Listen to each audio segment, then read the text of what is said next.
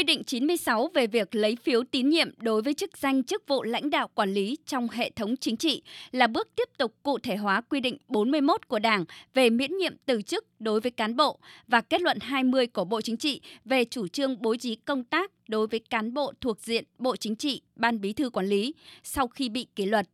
Lần này quy định 96 đã nêu rõ thông qua bỏ phiếu tín nhiệm để đánh giá cán bộ, nếu không đạt yêu cầu tín nhiệm cần thiết sẽ miễn nhiệm. Những người có từ 2 phần 3 số phiếu tín nhiệm thấp sẽ phải miễn nhiệm chức vụ đang giữ và bố trí công tác khác thấp hơn mà không chờ đến hết nhiệm kỳ hoặc hết thời hạn bổ nhiệm. Với quy định lần này, theo Phó Giáo sư Tiến sĩ Nguyễn Trọng Phúc, Nguyên Viện trưởng Viện Lịch sử Đảng, Học viện Chính trị Quốc gia Hồ Chí Minh, thì kết quả lấy phiếu tín nhiệm được dùng để đánh giá cán bộ, chứ không phải chỉ để tham khảo trong đánh giá cán bộ như trước đây. Quy định 96 này là quy định rất rõ cái miễn nhiệm. Thế còn trước đây thì các ông chí cũng biết là Quốc hội cũng đã có một số lần bỏ phiếu tín nhiệm đấy. Những cái chức danh Quốc hội bầu hoặc là phê chuẩn đấy cũng có ba bước. Một là tín nhiệm cao, hai là tín nhiệm, ba là tín nhiệm thấp. Thế nhưng mà rồi bỏ phiếu thì cũng chỉ để nắm được tình hình thế thôi chứ cũng không có đi đến những quyết định về miễn nhiệm nhưng mà kỳ này thì à, quy định 96 này là quy định rất rõ cái miễn nhiệm Điểm đặc biệt đáng chú ý trong quy định 96 đó là đã bổ sung thêm tiêu chí về sự gương mẫu của không bởi chính cán bộ lãnh đạo quản lý đó mà cả vợ, chồng, con của họ trong việc chấp hành chính sách pháp luật của nhà nước cũng như trách nhiệm nêu gương của cán bộ để xem xét khi lấy phiếu tín nhiệm. Quy định cho thấy cán bộ lãnh đạo quản lý dù ở cấp nào nếu sai phạm thì trước hết phải xem xét trách nhiệm của chính mình cũng như vợ con họ hàng đã để bị chi phối trong thực thi trách nhiệm. Đây là tiêu chí quan trọng để tín nhiệm đối với cán bộ lãnh đạo quản lý. Ông Nguyễn Viết Thiết, thành viên câu lạc bộ Thăng Long và ông Nguyễn Ngọc Hạc, nguyên tránh thanh tra Bộ Quốc phòng cho rằng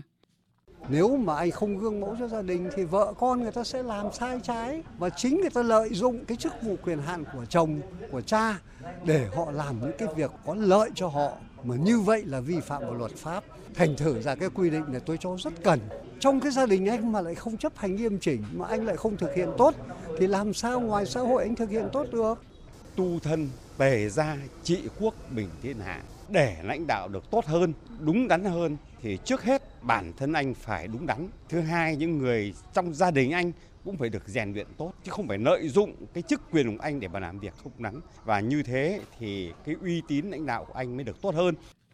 Trước đây, việc lấy phiếu tín nhiệm được thực hiện đối với các chức danh của Ủy viên Bộ Chính trị, Ủy viên Ban Bí thư. Trong 5 năm của nhiệm kỳ lấy phiếu tín nhiệm hai lần, một lần vào giữa nhiệm kỳ và một lần cuối nhiệm kỳ trong Quốc hội vào các năm 2013-2014 cũng đã thực hiện việc lấy phiếu tín nhiệm các chức danh do Quốc hội bầu hoặc phê chuẩn. Sau đó Quốc hội quyết định chỉ lấy phiếu tín nhiệm một lần trong mỗi khóa. Đến năm 2018, Quốc hội tiếp tục lấy phiếu tín nhiệm đối với 48 chức danh do Quốc hội bầu hoặc phê chuẩn.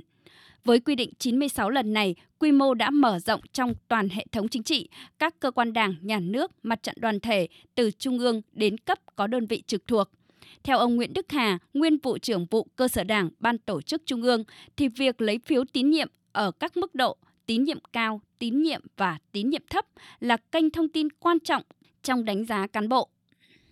Việc lấy phiếu tín nhiệm để ngoài tự kiểm điểm liên hệ đánh giá bản thân mình thì căn cứ vào cái phiếu lấy tín nhiệm của tập thể đối với mình, thì trước hết là để cho bản thân mình thấy nó đầy đủ hơn. Nếu thấy nhiều người người ta bỏ phiếu tín nhiệm thấp thì mình cũng phải tự suy nghĩ, liên hệ xem mình còn những cái mặt yếu gì để tới đây sửa chữa, khắc phục, vươn lên. Đồng thời giúp cho cái cấp quản lý cán bộ đó đánh giá nó tốt hơn, đúng hơn, nó đầy đủ hơn, nó hoàn thiện hơn qua việc lấy phiếu tín nhiệm đối với chức danh chức vụ lãnh đạo quản lý trong hệ thống chính trị để ghi nhận đánh giá những người được phiếu tín nhiệm cao, đồng thời với những cán bộ thực hiện công việc được giao chưa thật tốt, phiếu tín nhiệm không cao, có điều kiện suy ngẫm để tự soi, tự sửa. Lấy phiếu tín nhiệm như lời Tổng Bí thư Nguyễn Phú Trọng từng nói, không phải để truy cứu trách nhiệm, mà đây là bước để giúp cho cán bộ đảng viên tự điều chỉnh, tự phấn đấu, rèn luyện để vươn lên hoàn thiện bản thân hơn, góp phần làm cho Đảng ngày càng trong sạch, vững mạnh.